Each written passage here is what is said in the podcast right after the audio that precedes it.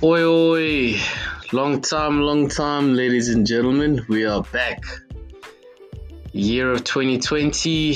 This is the Motsepe Mateke show, and um, it's been a while since I've been back at it with this, with the whole podcast things, and uh, it's good to be back. Got a few things on my mind that I just want to get out the way. I decided to change the style of my podcast so they won't be like an hour long or 30 minutes long like they used to be. Um, you know, because sometimes you guys are listening to this on your way to work or coming back home from work and you don't have an hour to listen to my amazing voice, you know. And um, some of you are new listeners and you don't have time to listen to for an hour either because you have other things to do. But there's a few things on my mind. So, um, about two weeks ago, um, I was sharing a message at church, um, and uh, the series that we're doing at my church at the moment is called I'm In. Um, so we kind of split it into four parts. So the first part was I'm invited into God's family, and then the second part is I am invaluable and then the third part is I'm influential, and the fourth part is I'm I am invested. Now, I was sharing the message on I'm invaluable, right? So the main essence or the theme of that sermon was realizing your your true worth um, and you know finding your true worth within God I know there's some of you here who will be listening who aren't necessarily Christians or are of different faiths, but just hear me out. Listen to listen to my thought process, right? Because this is pretty much universal. It's not necessarily only accessible to those who believe. So, you know, we talk about self-love. You need to love yourself. Um, you know, you need to know when you're being taken advantage of and knowing your true worth and don't let people stomp on you and take advantage of you. But how will you necessarily know that, particularly in the younger stages of your life growing up, when you know there's a possibility where you know depending on how you were raised and the environment you grew up you grew up around, it will somewhat determine how you value yourself even up till today. Um, the way, for example, the way you're treated by your friends, or the way you're treated by your colleagues at work, or your family at home, or your significant other, or pretty much anywhere you go. Sometimes you don't realize that we're constantly trying to figure out our own worth. And how do we determine that?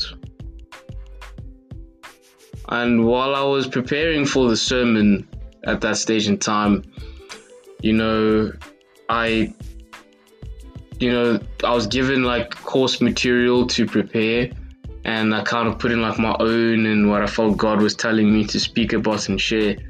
And the one thing that really stuck out for me was, you know, you know, you get the words, the word invaluable.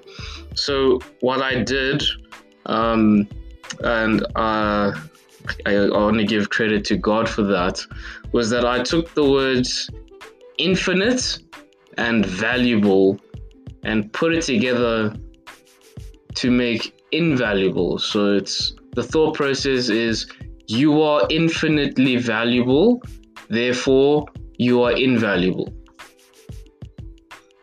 I'll say it again, what it to stay in your mind. You are infinitely valuable, therefore you are invaluable. And it's true for every single person, every single human being on this earth. There's no price tag. We're not worth a certain level. It's infinite. And you know, you know, in the Bible, it, it, it, speaks about how much God loves us, and obviously God is all powerful and God is infinite, and you know He pours His love to all of us and to his people, you know, and we ought to receive that love and show that love to other people as well.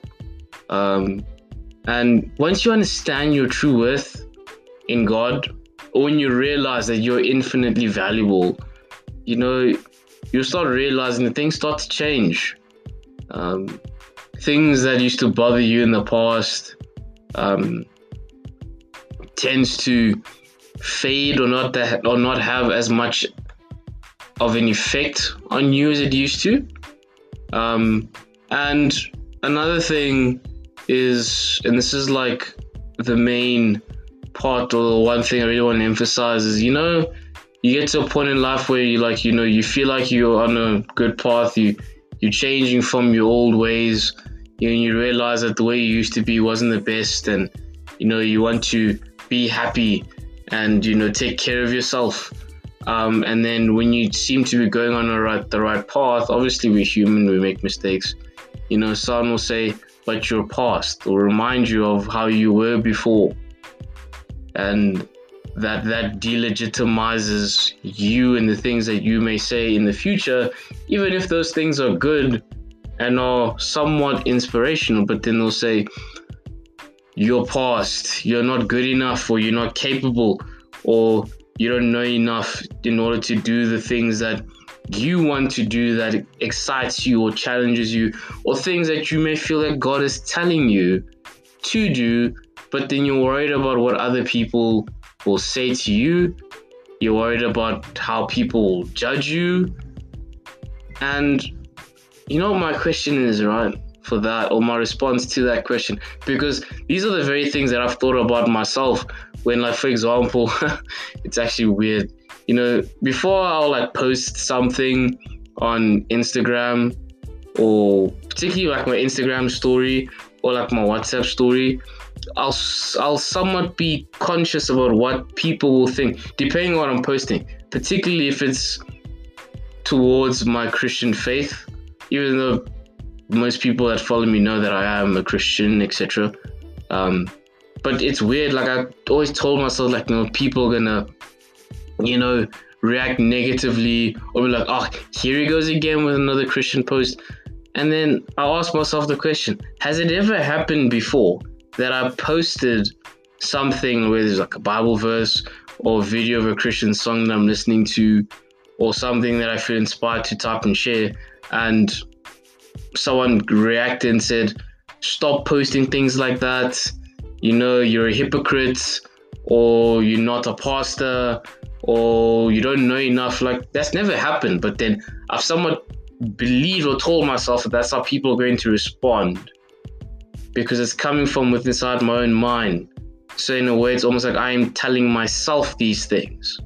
I have to end the lies that are in what's inside my head. And I'm not the only one. I'm sure some of you here have experienced that. And at the end of the day, you need to understand. And if you're there, that's great. If you're trying to get there, I hope and I pray that you'll find your true worth in the near future. And we're like, we're in 2020 now, it's the start of a new decade. You know, this isn't like some sort of New Year's resolution, motivational um, speech or podcast sort of thing. This is something that's in my heart that I wanted to share with all of you um, and just speak my mind, which is understand that you are infinitely valuable, right? You are invaluable. And if people do not show or recognize or appreciate that you are mo- you are more than a gem. You are more than a needle in the haystack. You are not a statistic. Remember that. You are worth more than being a statistic. And don't let anyone take that away from you. Don't let anyone take away your infinite worth because that is how God sees you. And God loves you, bro and he uses the people around you to show his love. And if the people that are closest to you, whom you love so dearly, show you support and love, can you imagine the amount of love God has for you? And God is infinite. So yeah, so that is my that is my talk for for this session. Um, stay tuned for more and I'll check you guys next time. Toodles.